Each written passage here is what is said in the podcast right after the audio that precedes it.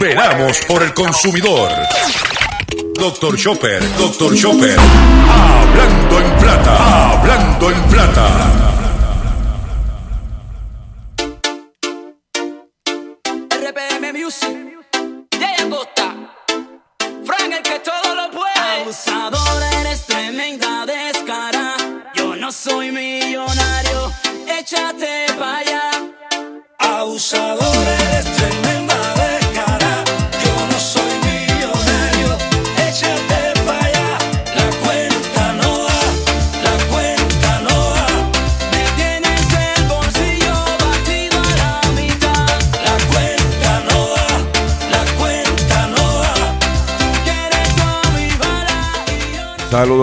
Saludos a una edición más de tu programa, de mi programa, de nuestro programa Hablando en Plata. Hoy es viernes 27 de diciembre del año 2019. Y si me escucha un poquito afónico fue que me di mi mojadita, estoy un poquito ronco, pero vamos a hacer el programa. Yo espero confiar, salir adelante en el día de hoy. Pero tengo que cumplir con los mandatorios que, de- del programa y es identificar las estaciones que integran nuestro programa en el día de hoy y son el 1530 AM de Utuado, el 610 AM y el 94.3 FM Patillas Guayama, el 1470 y el 106.3 FM Orocovis y todo el área central norte del país, el 1480 AM Fajardo San Juan, Vieques Culebras and the US and British Virgin Islands, el WIAC 740M San Juan, la original, y WYAC 930M Cabo Rojo, Mayagüez. Además de poder poderme escuchar a través de las poderosas ondas radiales que poseen dichas estaciones.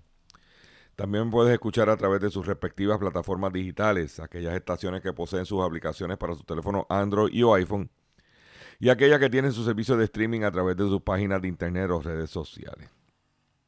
También me puedes escuchar a través de mi Facebook, facebook at.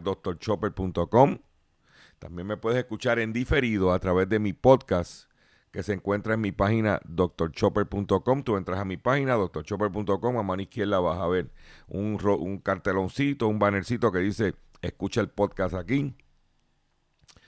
Y si no puedes entrar por ninguno de esos sitios, búscate en Google redinformativa.live y podrás escuchar toda la programación de la red informativa en diferido a través de redinformativa.live.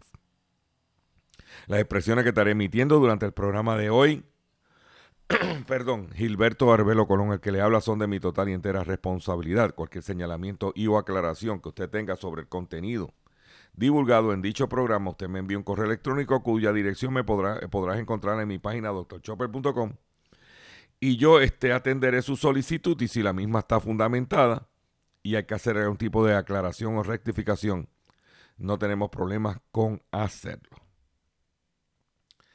Eh, hoy es el último viernes del año. Eh, nosotros pues estamos aquí con ustedes y vamos a comenzar el programa inmediatamente, sin mucho preámbulo, de la siguiente forma. Hablando en plata, hablando en plata. Noticias del día. Noticias del día es que he estado mucho hecha acá para acá, para el área metro ha estado lloviendo y me di mi mojadita ayer de esas navideñas. Suerte porque yo me vacuné contra la influenza, pero que tú sabes que siempre te, como que te quiere arañar y como que te, ah, te guaya, pero no, ah. Pero estamos, gracias al Señor, eh, estamos cuidándonos para eh, terminar el año en salud, que es lo más importante. Vamos a comenzar con la noticia que tenemos confeccionada con ustedes en el día de hoy. Es la siguiente. Eh, en Yabucoa se robaron 70 racimos de plátanos, valorados en 1.200 dólares. La policía dio parte que en el día de ayer se hurtó en horas de la mañana en una finca ubicada en la carretera 182 en el barrio Calabazas, en Yabucoa, eh, 70 racimos de plátano. Eh, señores, bendito. Tú no sabes el trabajo que pasa ese agricultor en sembrarle, darle cariño para vender sus platanitos. Y en la Navidad le tumbaron 1.200 pesos. Bendito. De ese de... Siembre usted, que eso no es difícil. Si aquí la tierra de este país es fértil, donde quiera nace una, una mate plátano, una mate guineo. Por favor, no le roben al que pasa trabajo echar hacia adelante su, eh, eh, su familia. Pues vamos a ver si los pillan. Eso es para cogerlo y meterle con un yagua, con vara de guayabo, amarrarlo y darle, empezar todo el que pase por ahí y le mete una bofeta. No le mete con una varilla. Pero peor es el que compra los plátanos, robado. Espero que no le caigan mal. Por otro lado, lo que veníamos nosotros pronosticando, usted sabe que desde el principio de la temporada navideña nosotros pronosticamos que las ventas no iban a ser nada extraordinarias. Que las variables económicas que teníamos no iba a no eran consonas con las realidades, con las expectativas, perdón, de los comercios. Pues ayer el presidente de la Asociación de Comercio al Detal, eh, director de Asuntos Públicos de Walmart, Iván Baez, admitió que la caída de las ventas de navideñas fue de un 4%. La caída de las ventas. Mientras en Estados Unidos está creciendo casi un 4% versus el año pasado, aquí está cayendo un 4%. Cae un 4% cuando hay menos negocios, porque hay, tiendas cerradas. Pero lo dijimos, no hay chavo y la gente está aguantada. Cayó un 4% el sector de ventas al detalle. ¿Ok? Ya se acabó la abundancia. Ahora el negocio va, que va a sobrevivir es el negocio que va a tener buen buenos precios, buen servicio y que tenga una, una buena publicidad, perdón, una buena publicidad para atraer ese consumidor a su tienda. ¿Eh? Y vamos a coger un ejemplo supermercado amigo que estaba vendiendo, nadie, nadie los compró finalmente, cerraron algunos. Y Walmart, sabiendo que el único renglón que hay movimientos en el alimento, está remodelando sus tiendas y ahora está sacando su chopercito, que hacía tiempo que no lo sacaba.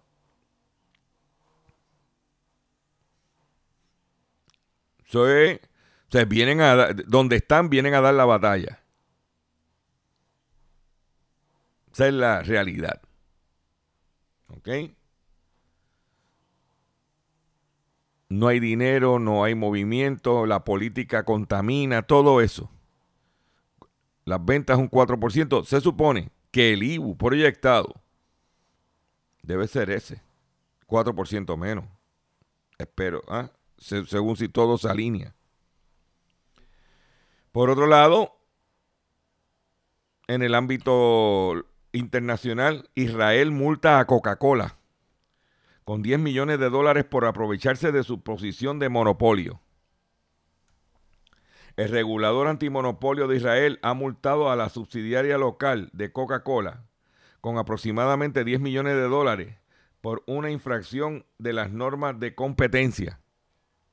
Según informa este jueves Times de Israel, la empresa Central Bottling, Company fue acusada de aprovecharse de su posición de monopolio en el mercado de refrescos para obstaculizar las ventas de fabricantes locales.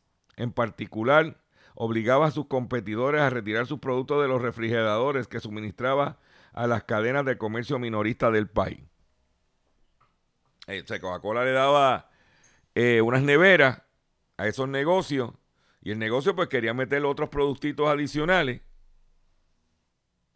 locales y Coca-Cola dijo no, que tenía que sacar esos productos de ahí, para acabar de ser multado en Israel por 10 millones de dólares. Por otro lado, en la República Dominicana, el sector arrocero aporta al país más de 30 mil millones de pesos dominicanos cada año. Divídelo entre 50, estamos hablando de 800, 900 millones de dólares, el equivalente. Dice que el arroz dominicano es uno de los mejores a nivel mundial. Y eso es verdad.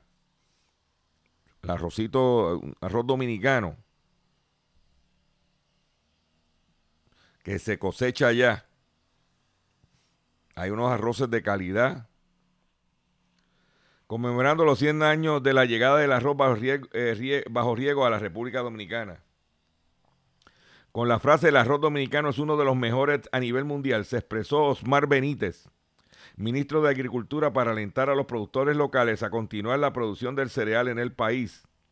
Benítez habló en estos términos al pronunciar el discurso central durante la conmemoración de los 10, 100 años de la llegada del arroz bajo riego ¿eh?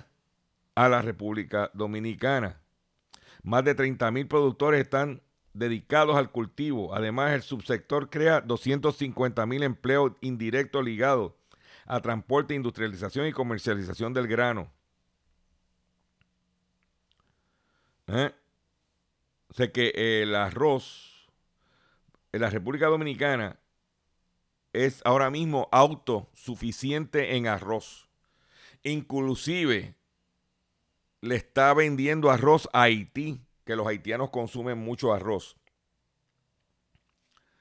Eh, y la calidad, porque es, es una fusión tecnológica, es una fusión entre tecnología de los Estados Unidos,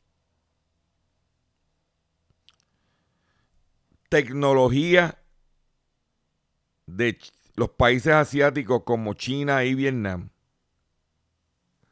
más el desarrollo de ellos como industria de más de 100 años.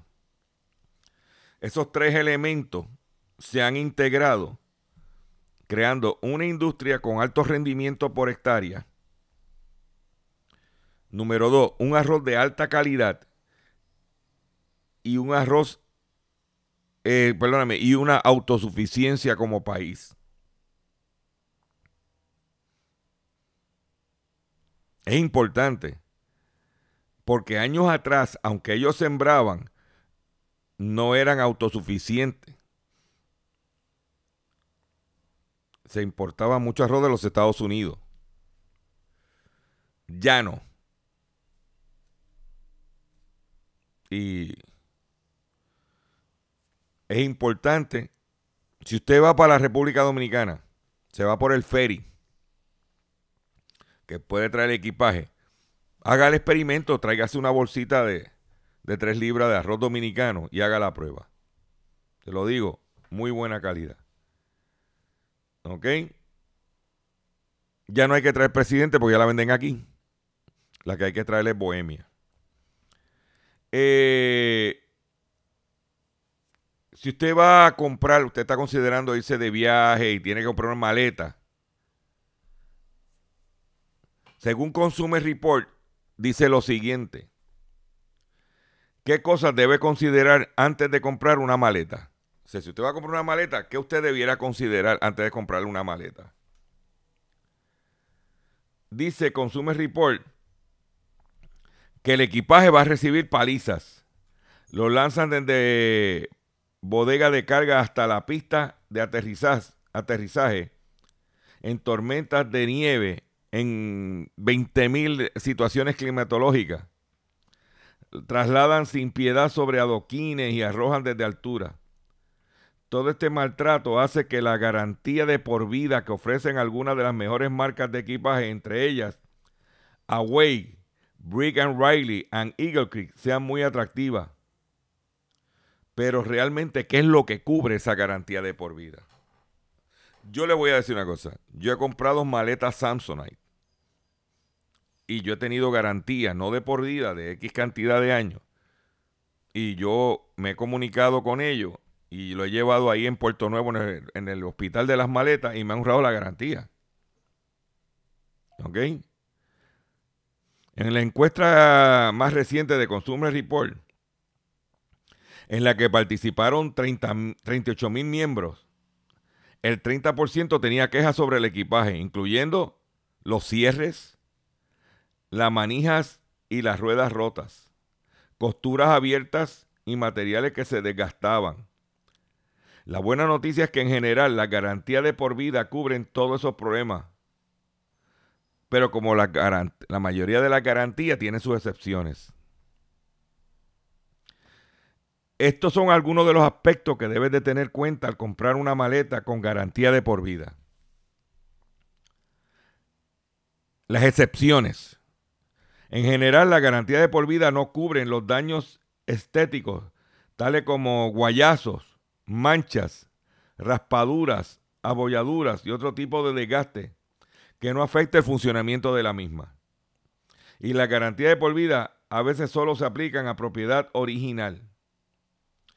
Away, una marca muy conocida, por ejemplo, no cubre las maletas que se adquirieron de segunda mano o de minoristas no autorizados. O sea, que si las compraste en, eh, de segundas manos o de, o de tiendas no autorizadas, no te cubre.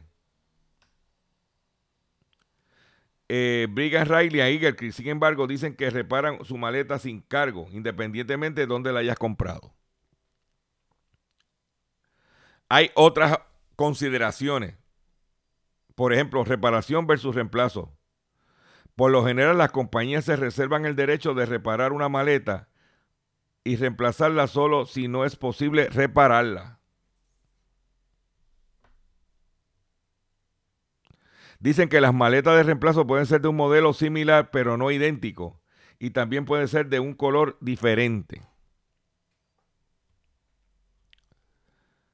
Por ejemplo, ¿cuánto dura su vida, la vida de una garantía de una maleta? Alguna garantía de por vida como la de Eagle Creek cubren una maleta solo durante la vida útil. En este caso, un fabricante puede negarse a reparar o reemplazar una maleta que considere que ya no tiene vida útil. Otro detalle que tienes que saber cuando compras garantía de esta de por vida en tu maleta es cuánto gastos de envío. Algunos son gratuitos, pero otros tiene que pagarlo el consumidor. Y tienes que tener el comprobante de compra. Siempre debes de guardar el recibo de compra. Yo en mi carácter personal, yo tengo un archivito y todos esos equipos que tienen garantía, lo que hago es que cojo el recibo de compra, le saco una fotocopia le, y grapo el recibo original con la copia y con cualquier documento o etiqueta que traiga el, producto, incluyendo todo la literatura de garantía y todo, lo grapo todo junto y lo guardo en un archivo que tengo. Ah, mira, se me dañó tal cosa. Por ejemplo, en estos días se me dañó una cosa que yo utilizo para capturar los insectos, como una luz de esa que se llama eh, Dynatrap.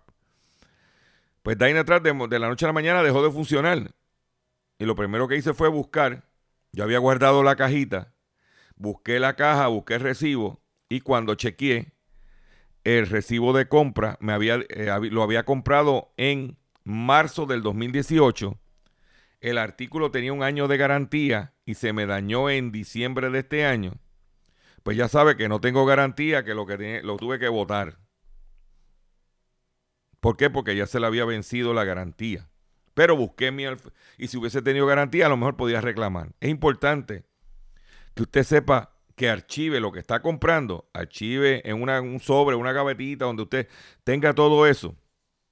Se me dañó tal cosa, compré tal cosa y ahí yo hago mi reclamación. ¿Ok? Por otro lado, en Estados Unidos varios estados aumentan el salario mínimo federal sin cambios. Mínimo federal. La mitad de los estados norteamericanos aplicará aumentos de sueldo durante el 2020. ¿Ok?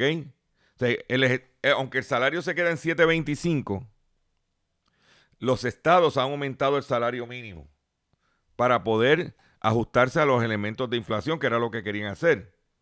O sea, a partir del primero de enero o en fechas cercanas, 21 estados y 26 ciudades y condados elevaron su salario mínimo, con incremento más alto previsto en Nueva York, Nuevo México, donde pasará de 7 dólares 50 a 9 dólares la hora, una subida de un 20%.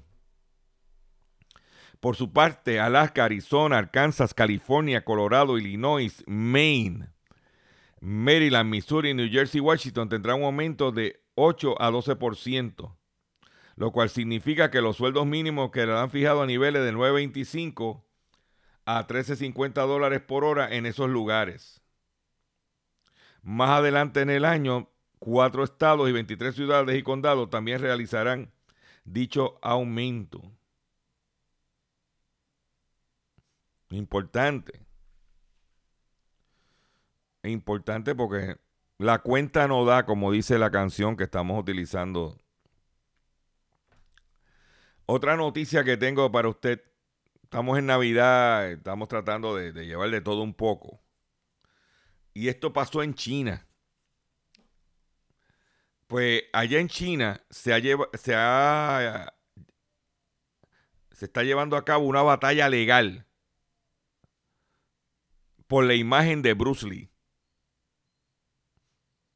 Aquellos que somos fanáticos de las películas de Bruce Lee.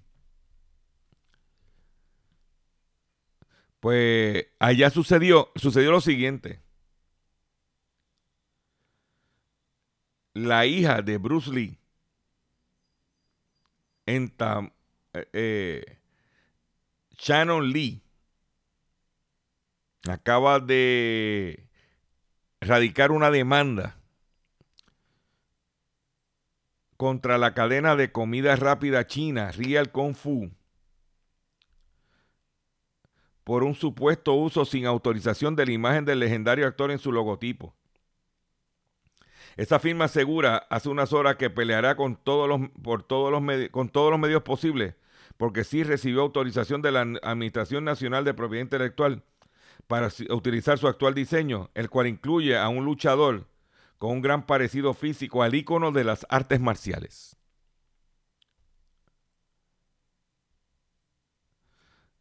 Real Kung Fu fue establecida en 1990 con, con su sede central radica en la sureña provincia de Guangdong y tiene más de 600 puntos de ventas en China. La hija de Bruce Lee, Shannon Lee, y representante legal de las empresas Bruce Lee le exigen pagar 30 millones de dólares y dejar de inmediato de usar la imagen. La demanda fue presentada ante la Corte de Shanghái.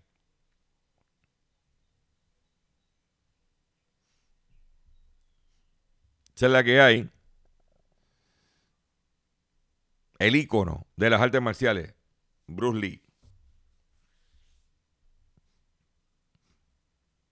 Ya tú sabes. Tú, a, lo mejor muchos jóvenes no saben quién es Bruce Lee, pero nosotros que tenemos unos añitos. Mm. Y vamos, esas eran las películas que. de las artes marciales. Voy a hacer un breve receso. Y cuando venga, vengo con el pescadito del día y mucho más en el único programa dedicado a ti, a tu bolsillo, tanto en Puerto Rico como en el mercado hispano de los Estados Unidos, hablando en plata. Voy a hacer el receso, las estaciones para que cumplan las estaciones con su compromiso y venimos de la regresamos ya luego de esta pausa. RPM Music, Frank el que todo lo puede. Abusador, eres tremenda descara. Yo no soy millonario, échate para allá. Abusador, eres tremenda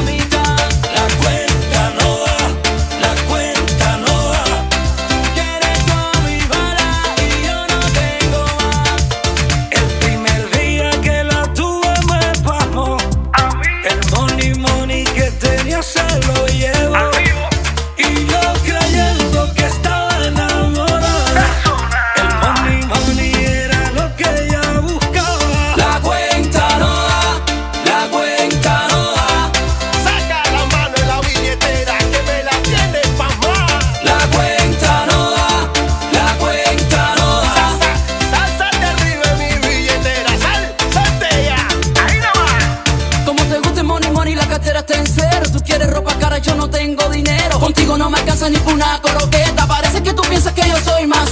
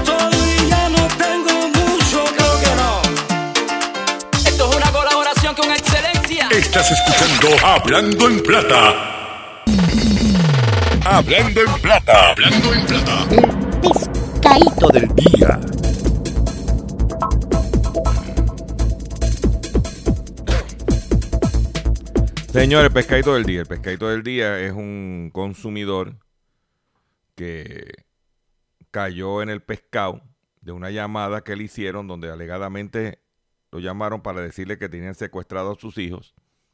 El individuo eh, le pidieron 1.500 dólares. Se encontraron en Montelledra y le dio los 1.500 dólares a los individuos y todo era un pescado. Yo le voy a decir a usted, consumidor, claro, si ese consumidor hubiese escuchado este programa que constantemente estamos haciendo estas alertas, a lo mejor pues minimizaba el impacto. Pero muchos de ustedes lo que les gusta es estar en la politiquería barata. ¿eh? Se entretienen con la política en vez de estar velando por su bolsillo, por su dinerito. Porque 1.500 dólares, señores, como está la situación, son 1.500 dólares. Y eso está rampante en la Navidad. Los, los, los, los- los atentados del tumbe son constantes. Esa gente no cogen vacaciones.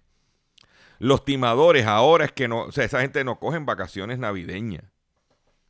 Esa gente están ahora montados buscando la forma de darte el tumbe. Porque saben que tú estás vulnerable. Y se le ha dicho a los consumidores que si usted recibe una llamada de alguien, usted lo primero que tiene que hacer, número uno, ah, que tenemos los hijos tuyos secuestrados y tú empieces, no, yo le voy a dar los tru- el truco que yo utilizo cuando son ese tipo de llamadas. No te oigo, no te oigo, no, no, aló, no oigo bien, no tengo señal. No te oigo bien, muévete, no te oigo. Y automáticamente, pap, se cae la llamada. Llamo a mis familiares y después llamo a la policía. Y me economizo el tumbe de 1.500 pesos. Bien sencillo, esto no, esto no hay que ser un, un Sherlock Holmes o un Dick Tracy. Me llaman. Mire, lo estamos llamando para decirle, eh, no te oigo. Aló, no oigo. Muévete, no- mira, es que se está cortando. Embuste no se está cortando nada, pero tú tienes que jugar en la misma forma que él te quiere timar a ti. Tú tienes que jugársela. Mire, lo estoy llamando porque eh, no lo oigo. Muévete. Se está cayendo la señal. No tengo. eh, eh, Papi se cayó. Ahí mismo cojo, llamo a las personas, a los seres queridos que supuestamente están haciendo. Si no los consigo porque están en X o Y situación, llamo a la policía. 343-2020.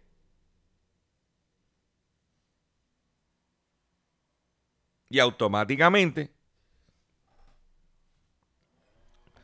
el individuo va a desistir. Se lo digo de cariño porque 1.500 dólares son 1.500 dólares. Y el trabajo que da para ganarse 1.500 dólares.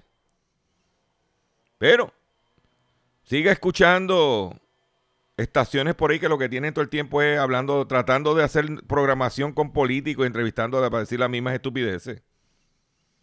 Aquí no, aquí no hay tiempo para perder. Aquí vamos directo a lo más importante que todo el mundo quiere, que es el dinero. Y tenemos que aprender a defendernos. Y mientras más difícil se va a poner esto, más tenemos que aprender nosotros a defendernos y a defender tu dinerito que está escaso. Por otro lado, sale en el periódico Nuevo Día de hoy, voy a hacer un comentario breve, porque los compañeros eh, José Raúl Arriaga en la red informativa va a tener una cobertura más amplia, del desempeño de los hospitales en Puerto Rico. Mire, señores, aquí casi la mitad de los hospitales están operando en déficit, están en quiebra. Solamente lo que tienes, tenías que ver, no había que ir a Harvard para saberlo. Chequéate la lista de los eh, patronos que pidieron no pagar el bono navideño. Y vas a ver los hospitales allí, que están mal económicamente. El otro día en un reconocido hospital como le dio el blue flu a todos los enfermeros de un piso. Y no había enfermeros en ese piso. Tuvieron que los supervisores y los practicantes tratar de atender una situación. La pregunta que hay que hacer es que cuando le vayan a facturar el plan médico, ¿qué tarifa le van a dar? ¿La del, la del enfermero o la del ayudante del enfermero?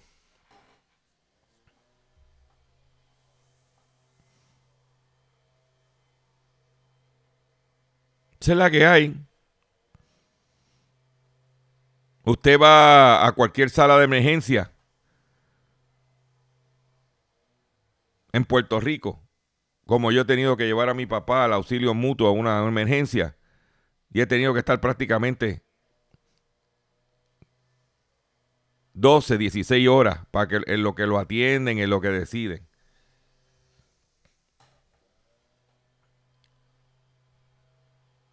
Por eso siempre lo he dicho, enfermarse en este país es un lujo. Y usted no lo quiere entender.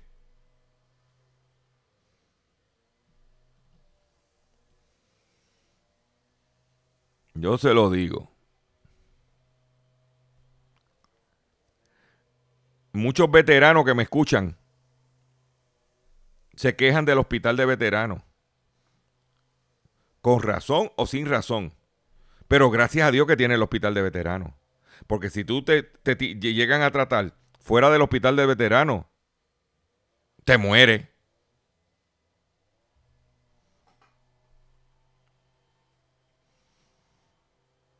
¿Eh? Aquí el que está haciendo el dinero es el plan médico, gracias al gobierno de Puerto Rico. Y vuelvo y digo, hacer dinero no es un pecado. Hacer dinero no es, no es, un pecado y no es ilegal, pero a costa de otros. ¿Eh?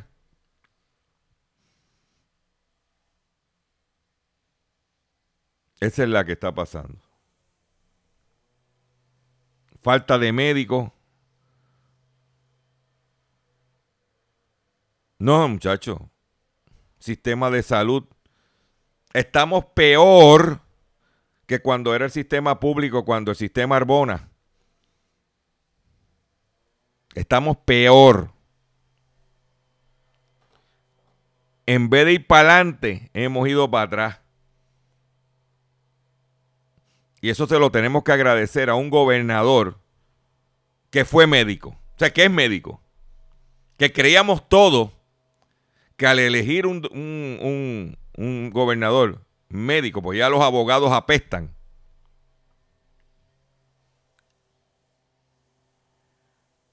¿Eh? Y mire, la realidad a nuestra edad avanzada, con un sistema, un chorro de viejo, con un pelado y con un sistema médico que dan billones de dólares que no se ven.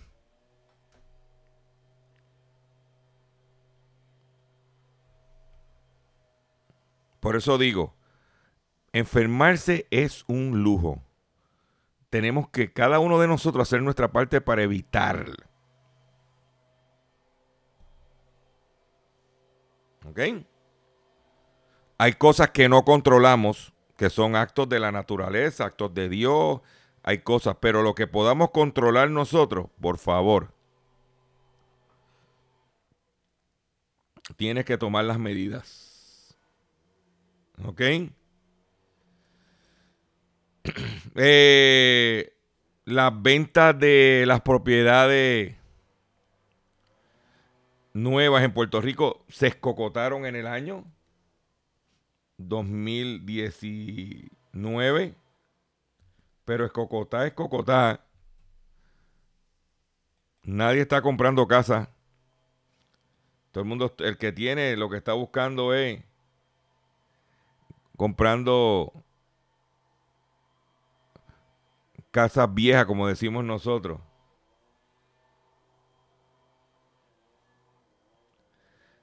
Ok. Las ventas aumentaron, según el comisionado de instituciones financieras, un 13% en noviembre. Se vendieron, aquí dice, se vendieron 106 más.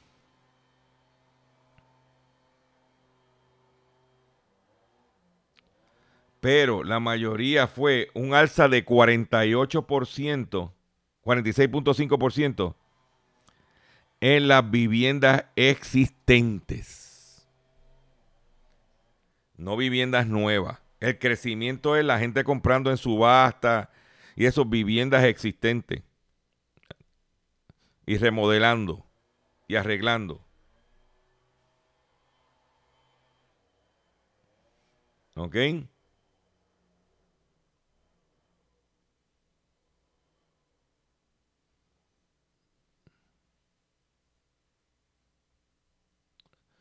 Eso es lo que hay. Por otro lado, en otra información que tengo, a nivel de la economía local, si la economía no crece, que todo el mundo sabe que uno de los indicadores en Puerto Rico, nuestra economía está fundamentada en el consumismo, en el sector al detalle, en el consumo.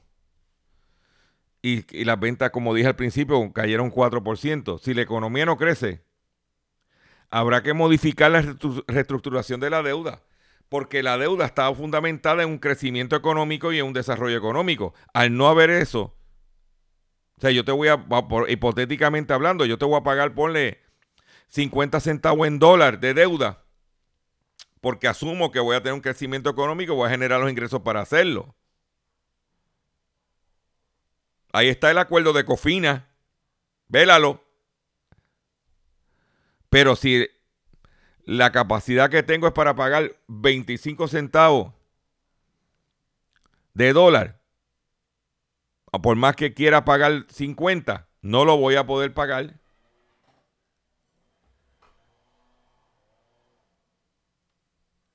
Y la economía necesita crecer pronto y no se ve el crecimiento económico.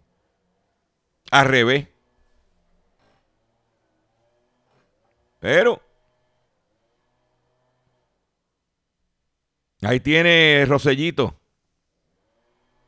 Chúpense ese.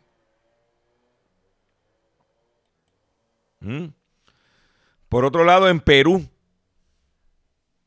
dos empleados de McDonald's murieron porque se electrocutaron mientras limpiaban las máquinas de refresco.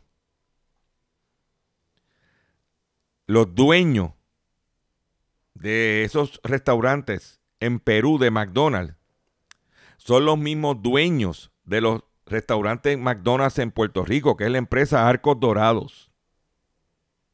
Arcos Dorados es la operadora de la franquicia de McDonald's en Perú y admitió que una máquina empendedora de, gas, de refresco con fallas causó el accidente en el que le costó la vida a dos trabajadores. Por no arreglarla, porque le habían avisado que tenía problema la máquina. Y Arcos Dorado, los dueños de McDonald's en Puerto Rico también, de la franquicia, aunque de la mayoría, porque todavía hay algunos franquiciados independientes, por su macetería y su tacañez. Eso es lo que dicen en Perú. No, yo estoy aquí adjudicando, es lo que dice la noticia. Fallecieron dos empleados. Pues por eso multan a McDonald's por 250 mil dólares. Las autoridades peruanas sancionaron en el día de ayer a la operadora local de la cadena de estadounidense McDonald's con una multa de 250 mil dólares por graves infracciones de seguridad. Luego que dos, dos de sus trabajadores murieron electrocutados mientras limpiaban una máquina de refresco. Hemos encontrado seis infracciones muy graves. Una de ellas fue no haber comunicado este hecho oportunamente. La muerte de los trabajadores a las autoridades. O sea, que no le informaron inmediatamente la muerte de las autoridades. Aseguró Juan Carlos Requejo, jefe de la Superintendencia Nacional de Fiscalización Laboral, durante una conferencia de prensa. Ante estos graves hechos y debido a la acumulación de infracciones graves y muy graves, la SUNAFIN propone ampliar, aplicar a la empresa de operaciones Arcos Dorados una multa ascendiente a 250 mil dólares.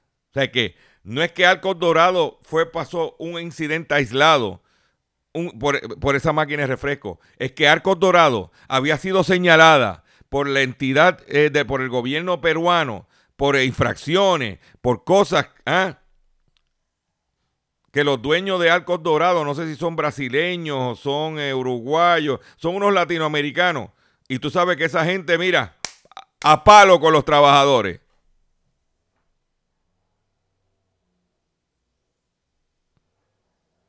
Esa es la realidad. Búsquese cualquier blog por ahí.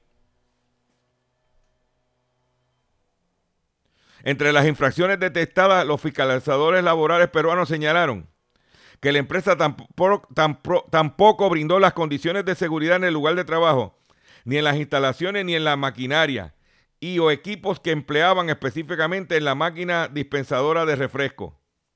Los dos trabajadores, un hombre y una mujer de 18 años, jóvenes, que son los que trabajan, fallecieron la madrugada del domingo del 15 de diciembre cuando limpiaban la cocina de un local en el distrito de Limeño de Puerto Libre. La policía había declarado el lunes que la muchacha sufrió la descarga eléctrica cuando manipulaba una máquina de, de refresco. Su compañero intentó ayudarla, pero también fue alcanzado por la descarga. El reporte laboral subraya que la empresa, esto es bien importante que usted escuche esto, porque esos son los que por ahí salen dando donativos y salen con Ronald McDonald y estamos ayudando a los niños. ¿Eh? El reporte laboral subraya que la empresa ya conocía los desperfectos de la máquina dispensadora de refresco, pero no tomó acción al respecto. La operadora de la franquicia de McDonald's en Perú admitió el sábado que una máquina expendedora de refresco con fallas causó el accidente que le costó la vida a los dos trabajadores. 24 horas antes del accidente, ya se sabía eh, eh, que la máquina presentaba problemas dijo el canal N de la televisión, al, el, eh, el, director general de Arcos Dorado, operadora de McDonald's en Perú, Juan Carlos Andrade. Y mira lo que pasó. Después que se mueren esos dos trabajadores, estos dos jóvenes, limpiando, trabajando. La muerte de estos trabajadores impulsó al gobierno peruano a incrementar los controles de las condiciones laborales en las empresas empezando por Arcos Dorados.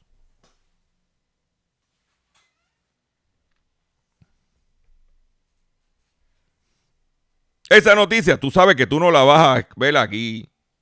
Ni nadie la va a discutir ni la va a comentar. Porque aquí lo que te quieren empujar es el, el Macyuca. Digan lo que está pasando. Y cotejen, Departamento de Trabajo y Ocha, cotejen qué está pasando aquí en Puerto Rico.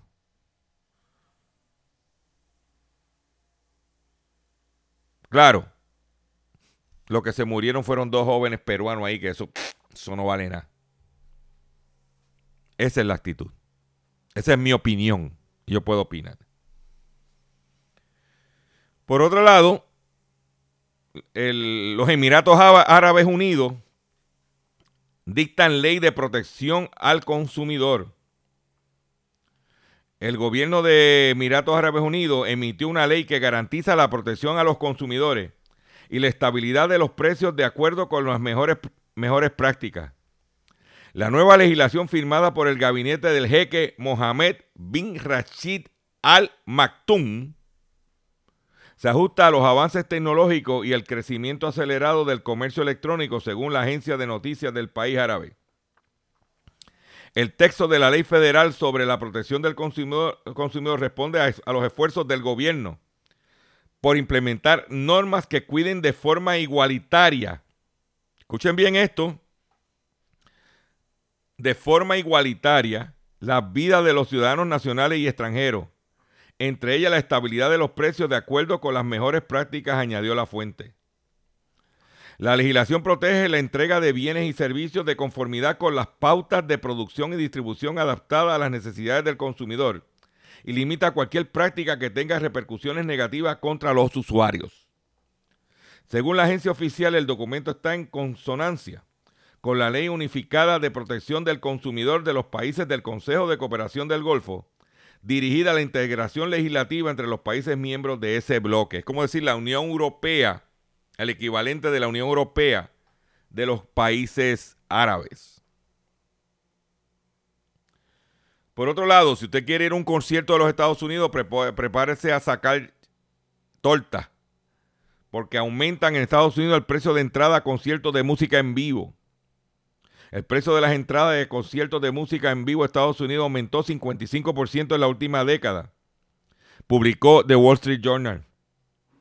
De acuerdo con el medio de comunicación, el valor medio de un boleto fue de 94 dólares con 83 centavos. O sea, el, el precio promedio de un boleto para ver un concierto en vivo está alrededor de 94 dólares, alrededor de 100 dólares, para redondearlo.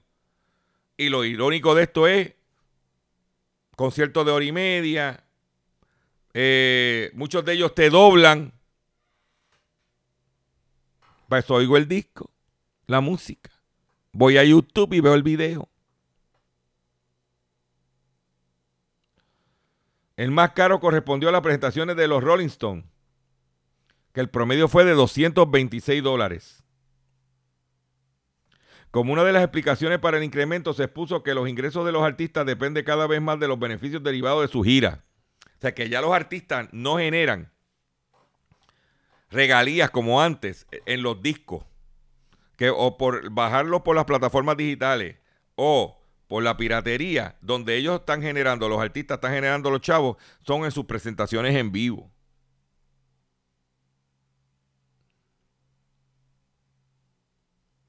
Asimismo, los productores decidieron hacer más dinero directamente con el primer comprador tras comprobar que la alta demanda en las páginas de reventa de entrada, que es otra cosa que pasaba. El artista hacía un concierto, cobraba 25 dólares, pero venía y se revendía en la calle en 75.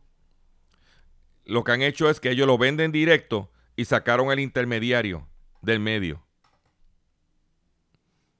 Por los Ticketmaster, por todo ese tipo de cosas. Eh, la- el, mercado en Estados Unidos lo controla la empresa promotora Live Nation.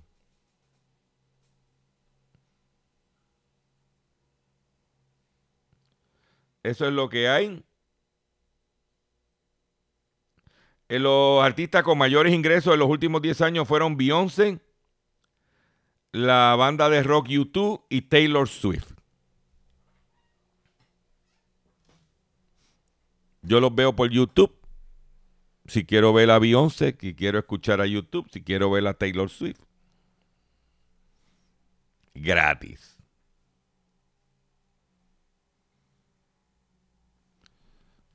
Por otro lado, multan a Google en Francia por 150 millones de euros, que son como casi 175 millones de dólares. La multa se produce en un momento en que Francia y otros países europeos tienen bajo la lupa las principales empresas tecnológicas de Estados Unidos, a menudo criticadas por pagar impuestos relativamente bajos fuera de su país.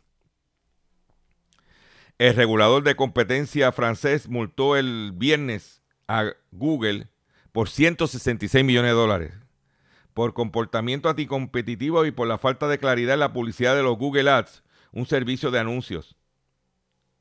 ¿Ok?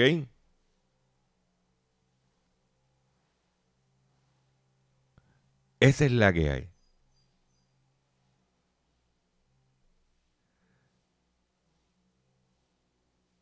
Y ahorita hablé del costo de los hospitales y el costo de los medicamentos y de informarse es un lujo.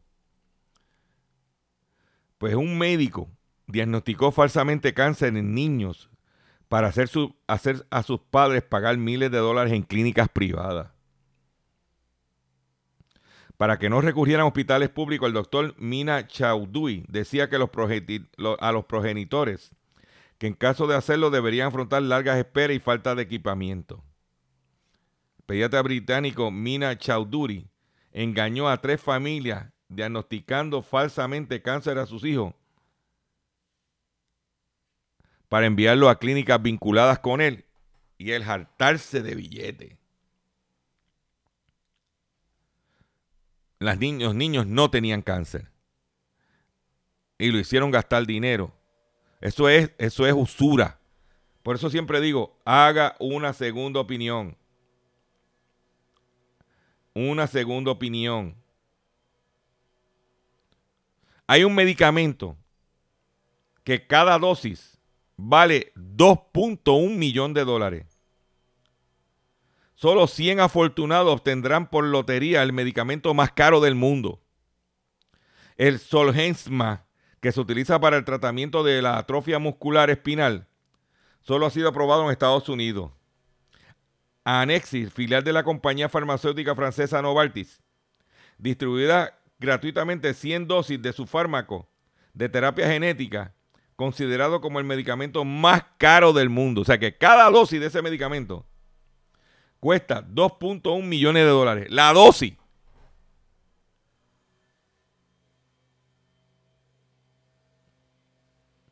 ¿Eh? La donación será efectuada a través de una lotería entre niños elegidos por comisiones independientes.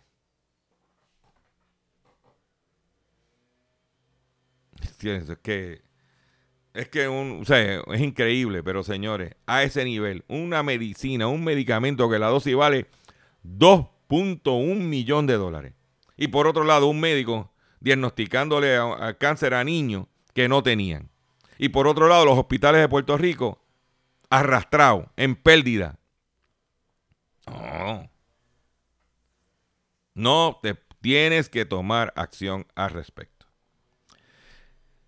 Me despido de ustedes por el día de hoy.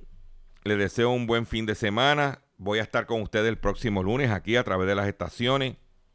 Los invito a que se registren en mi página Regístrate en mi página, solamente requiere una dirección de correo electrónico y una contraseña que solamente tú vas a saber. Por otro lado, regístrate en mis redes sociales, en Facebook, en Twitter, en Instagram. Regístrate en mi canal de YouTube, todo bajo drchopper.com. Regístrate. El año 2015 vamos a activarlo. Y si sucede algo en el fin de semana, como sucedió el fin de semana pasado, lo haré un Facebook Live, enviaré algo por Twitter, pero si te quieres enterar, regístrate. ¿Ok? Eh, como dije ahorita, les deseo un buen fin de semana. Riegue la voz que estamos a través de estas estaciones, a través de mi podcast. Y me despido de ustedes hasta el próximo lunes. Si Dios lo permite, en una edición más del único programa dedicado a ti, a tu bolsillo. Sí, el único, tanto en Puerto Rico como en el mercado hispano de Estados Unidos. Hablando en plata. RPM Music, de Frank el que todo lo tremenda. Yo no soy millonario, échate para allá Abusadores, tremenda.